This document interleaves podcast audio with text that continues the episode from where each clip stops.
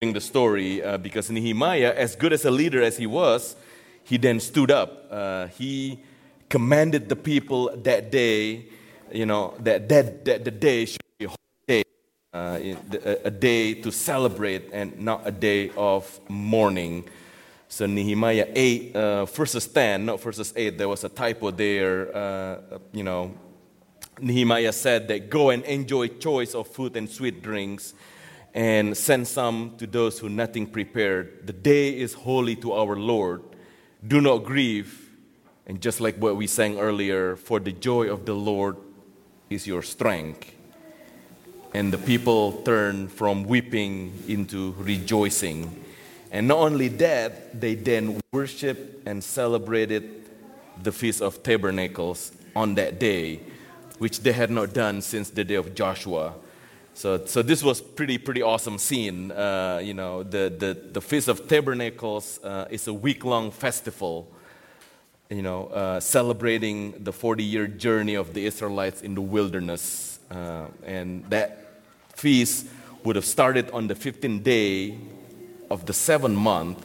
So if you kind of do your own math there, you know, start on the 15 week long festival, seven, eight days would lead to the 23rd uh, of the month. Uh, Nehemiah 9, which is our text this morning, pick up immediately uh, at the, the back end of, uh, of that celebration. So Nehemiah 9, again, which is our text today, started as such. So on the 24th day of the same month, the Israelites gathered together, fasting, wearing sackcloth, putting dust on their heads. Those of Israelite descent had separated themselves from all foreigners. They stood in their places and confessed their sins and the sins of their ancestors. They stood where they were and read from the book of the law of the Lord their God for a quarter of the day and spent another quarter in confession and in worshiping the Lord their God. So the people of Israel, they read the Bible for a quarter of the day, before five hours. They pray and worship for another three, four, five hours. And you also notice that they separated themselves from all foreigners, you know, in pursuit of holiness. So you get the pictures here. So this is a very serious spiritual revival going on here. So this is a very, very exciting time. The rest of Nehemiah 9, which you know we will go through this morning, is what was produced during that time of revival. So what was produced as they were praying, as they're reflecting on their word of God, it was recorded in Nehemiah 9, and it is recorded in the form of prayer. So, this is, by the way, the longest prayer, the longest recorded prayer in all scripture. So, it's a very unique and special text for us this morning. Uh, and, and just a word of note also that this prayer is very much inter- the interaction of the people of Israel with the Word of God, reading the Bible, they're praying, and also they're confessing and, uh, and in repentance, uh, repenting their sin. So before we go into that, I want to pause here uh, a moment here. So, so I want to show you this picture. So I found this uh, on my, uh, I think on my Facebook feed or somewhere on Google. Uh, but you guys might recognize the face here. So this is uh, Albert Einstein and Charlie Chaplin. so this is in 1931. Uh, so, and you guys know who, who they were, right? So, Einstein uh, is a famous uh, physicist and scientist, and Charlie Chaplin, of course, was an entertainer, comedian, movie star, and so on. So, in this occasion, Einstein said to Chaplin as such, What I admire most about your art is your universality. You do not say a word, you do not say a word yet the world understands you. So that was a pretty awesome, right? So do not say a word, but the world understands you. So Chaplin replied, It is very true. And then this is his reply to Einstein. But your fame is even greater. Your fame is greater. The world admires you, yet no one understands you. So the world admires you, but no one understands you. So prayer to me, in a nutshell, is exactly like that, right? Everybody loves, admires prayer, but nobody understands how prayers works. So I can't tell you today, in all my earnestly, right, why some of your prayers, you know, were granted, or why some were delayed, some were unanswered. Uh, I, think we'll get to find out when we get to heaven. So understanding prayer, how prayers works, is not exactly uh, the scope of today's messages. So, uh, so what I would like to offer you today, though, uh, using the passage of Nehemiah, the three things uh, that in my reflection prayers can lead us to. Uh, so these are the three things. So prayer leads to recognition of our brokenness. Prayer leads to a reflection of God's abundant mercy in our life and prayer leads to a renewal of our obedience. So that's what uh, I'd like to, like to offer to you this morning. So I think it's only fitting that at this moment we uh, take a moment and, and, and pray one more time as we open God's Word. Heavenly Father, Lord, give us grace this morning that we would both hearers and doers of the Word and may our obedience in both listening and living bring glory to you. Amen. So, prayer leads to recognition of our brokenness. Uh, you will notice very easily uh, Nehemiah, Nehemiah 9 uh, is, is a prayer that is organized chronologically. So, in other words, it follows the history of the early books of the Old Testament, the Torah. So verse 6 uh, tells story of creation, you know, how God's special people, which is the Israelites, were chosen. And then there's the calling of Abraham, uh, 7 to 8, 9 to 11, uh, God's deliverance from Egypt, uh, 13 to 18, the commandments and the Sabbath. And there's also provision during the wilderness, during the Exodus. And, and lastly, in verse 22 to 25 as well, there is story of uh, promised land, uh, the, the, Joshua uh, given the promised land. So, what we learn, what we notice here, as the people of Israel interacted with the, you know, with the words of God, as they read the Bible, as they read their Torah, as they pray, as they reflected, they realized, they realized one thing. They realized that they had a very bad habit of rebellion against God, and that was uh, come abundantly clear uh, in their reflection. So their prayer led to realization that they were, you know, even though they were God's special people, we were told, even though they were God's special people, they were a broken, you know, they were messed up, they, they were sinners. So in particular, they remembered two significant points in the history when they really, really messed up. So let's go to 16 and 18. So 16 and 18, uh, you know, they, they recounted the moment after the Exodus. Uh, so this is the Israelites praying, uh, but they, our ancestor, became arrogant and stiff necked, and they did not obey your commands. They refused to listen and failed to remember the miracles you perform among them. So as they pray, the people of Israel, they remember that their ancestors were, were far, far from perfect. They, they were arrogant, they stiff necked, and they continue on. They became stiff necked. And not only that, in their rebellion, they appointed a leader in order to return to, to their slavery. So not only they were failing to obeying God's command, but they also wanted to go back to their slavery, which is, you know, what they have been delivered from.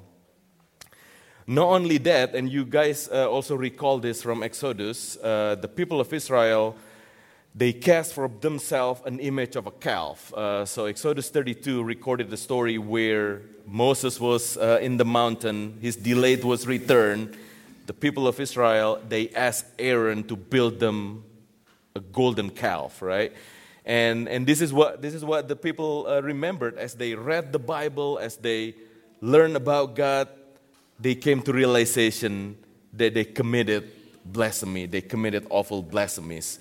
So, so again, you know, the, their prayer leads to recognition of their brokenness. Uh, they also remember another point in the history, which was in 26 and 27. So this is after the conquest uh, in the land of Canaan, and again, Joshua was uh, was the uh, prime actor here. Uh, the Israelites also remember, but they messed up real bad. You know, they were disobedient. They were they rebelled against you. They turned their backs on God's law. They even killed the prophets. They committed awful blasphemies. So this is the picture that that, that, we got here. Uh, the, the people of Israel, they reflected on their word, on God's word, and they remembered that they are, you know, they were making a lot of mistake. They again did what was evil in your sight. So this rebellion cycle is repeated over and over again. In verse 28, it says that many times, right? Time after time. So there's a pattern here. So this is not just one time off, but there's a pattern of rebellion. There's a pattern of continuing making the same mistakes after mistake. And it finally, it, it really hit home. So in verse 36, the Israelites, they acknowledge the consequence of their rebellion. So this is when finally they came to realization. But today, but see, we are slaves today. So because of their rebellion, because of their ancestor not obeying God's law. We are slaves today, slaves in the land you gave our ancestor so they could eat its fruit and the other good things it produces. So do you guys realize how messed up this is? So in the land, in the land that they were given, they have to pay taxes. They have to pay taxes just to be there in the land that they were given. They have to ask permission to be there. Uh, so what they produce go back to the foreign king. So they were not free people. They were not victorious. And certainly they were not the special people they were designed for, that they were chosen for. So sin deceives and blinds us to our true condition. Uh, but the Word of God, the Word of God reveals the true condition of our hearts. So the author of Hebrew speaks on this point. So the Word of God is living and active, sharper than any two edged sword, piercing our soul and spirit, able to judge the thoughts and intention of our hearts and all things are open and laid bare to the eyes of him with whom we have to do. So that's, that's, that's the first point here that prayers, as we meditate on the Word of God, as we pray, as we read the Bible, as we you know, read the Scripture, it leads us straight into our brokenness. It gives us a new vision, it gives us a new realization that we are far, far from grace. So prayer leads to recognition of our brokenness. But prayer also leads to a reflection of God's abundant mercy. So, again, just by glancing the text, uh, could do a quick glancing here. The entire chapter, you see that God is the subject throughout the whole chapter. So God sets the motion. God is the prime mover. So many sentences in this chapter start with you, uh, you referring to God. Right? You are the Lord, you alone. So that's from verse 6. Verse 7, you are the Lord, and so on, right? You found his heart, and you saw the aff- affliction of our fathers. That's verse 9. You divided the sea before them, verse 11, so on and so on.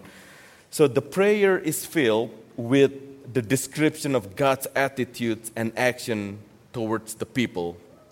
So I'm going to use the same text. So, same text, uh, 16 and 18. So not only the Israelites recognize their brokenness, but they are also recognizing that God is the prime mover in this entire story of redemption. So here it reads, You are a forgiving God, gracious and compassionate, slow to anger, and abounding in love. You did not desert them. So, so again, uh, a, recognition, there's a massive shift focus here. So while the rebellion is still there, while their sins is still there, the focus now is moving towards God's character in their life. So, same text, right? 26 and 28. You notice the disobedience is still there, the turning of their backs, killing of the prophets still there, but there's a massive shift of focus here. The Israelites remembered as they recounted their history as they pray that God delivered them,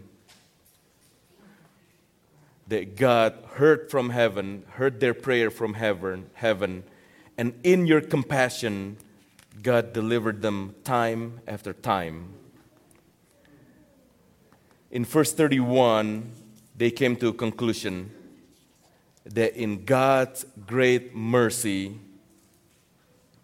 you, God, did not put an end to them or abandon them, for you are gracious and merciful God.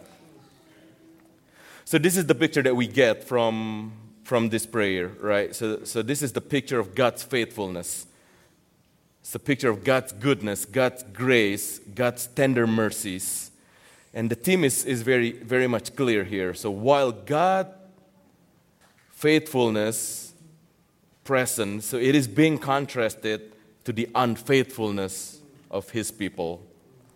So the failure of Israel, the failure of God's own people, was matched by a new outpouring of the grace of God. Not just one time, but over and over and over again. And that is true in our life as well doesn't it? So, no matter how awful, terrible, numerous sins that you have, uh, God's grace is, is greater. So I found this illustration. Uh, I found this illustration very interesting uh, because you know some of the men uh, we went on a retreat last week and we talked about the sonship in in God's kingdom. And so this is an illustration from uh, Thomas Goodwin. Uh, so Thomas Goodwin was a 17th, 17th century Puritan pastor. Uh, so he wrote that one day he saw a father and a son walking along the street. So, father and the son walking along the street. So, suddenly, the father swept up the son into his arm and hugged him and kissed him and told the boy he loved him. And then a minute later, after a minute, he put the boy back down.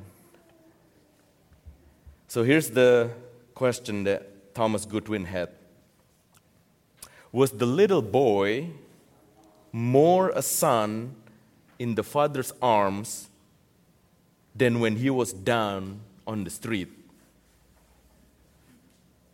So, was the little boy more a son in his father's arms than when he was down on the street. So, objectively and legally, there was no difference, right? The boy and the son, they are still father and son, right? There's no legal change, you know, status changing, you know, as, as the father lifted the boy up. But subjectively and experientially, there was all the difference in the world in his father's arm, the boy was experiencing his sonship. Uh, so that, that is exactly what prayer and meditation and repenting do for us.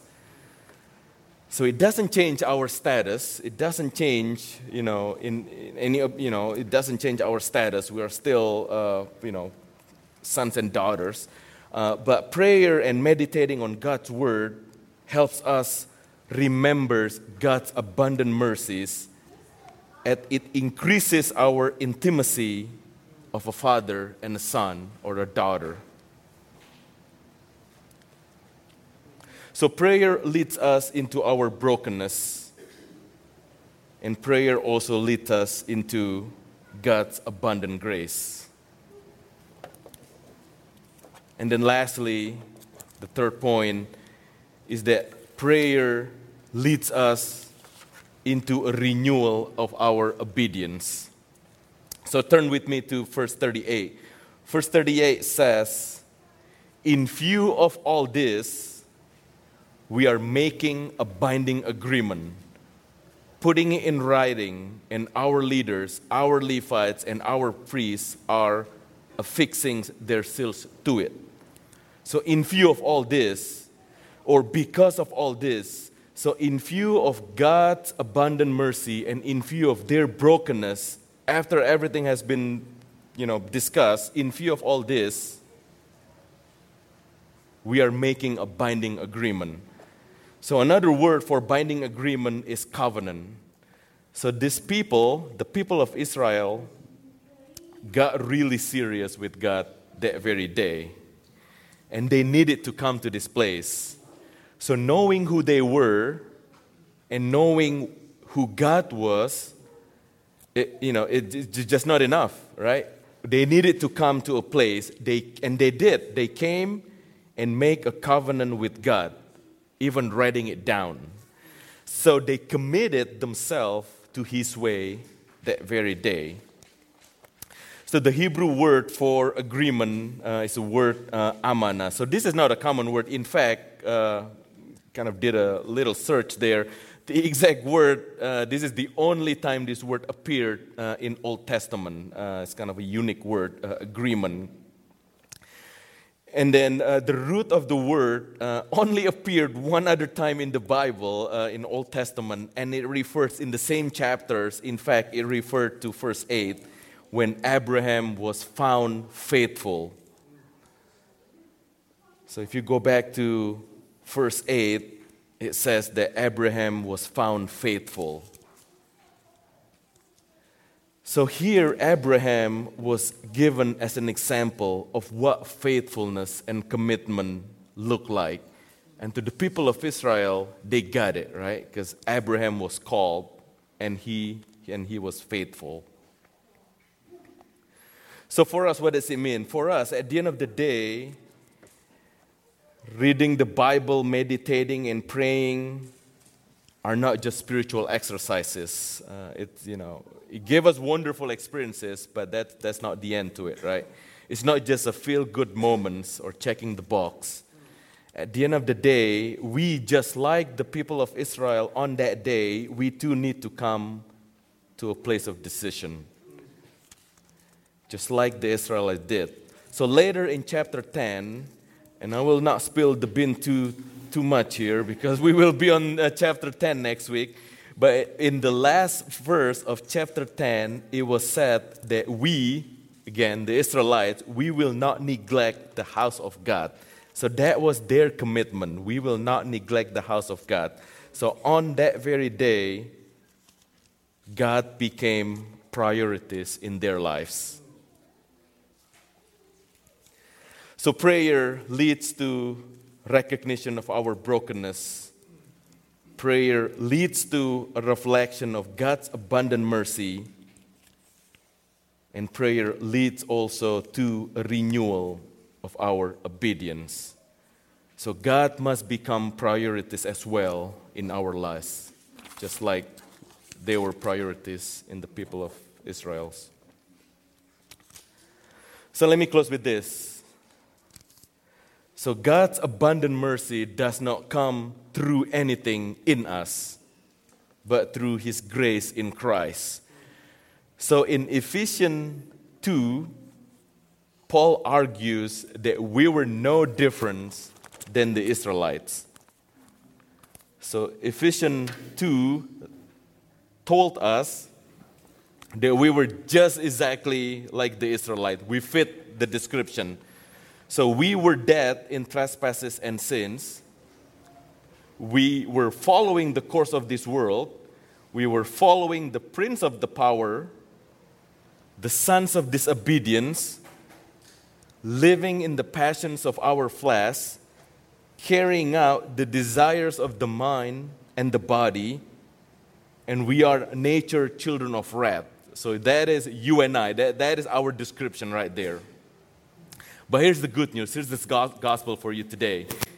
In the, in, in the next uh, line, uh, Paul said, Paul argues that because of his great love for us, who is rich in mercy, made us alive with Christ, even when we were dead in transgression, it is by grace you have been saved.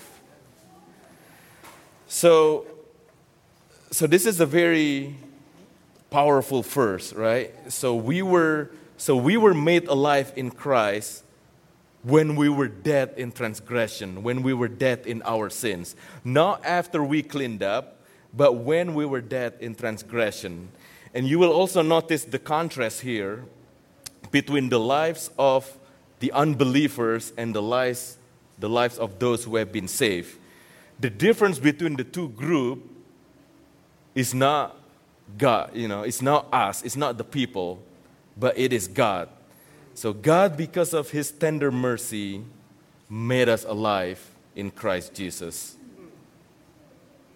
So, that's our comfort and my personal invitation to you this morning. So, my invitation to you this morning is let us commit ourselves to God, right? Make Him priority in our lives and living by grace in which we have been saved today and in the days to come. So, will you pray with me?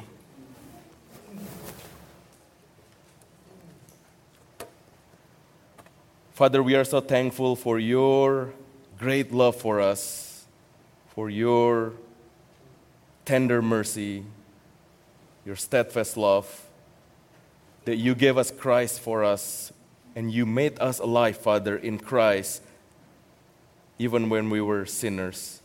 So, Father, help us to remember, Father, as we commit ourselves to you this morning, Father, make us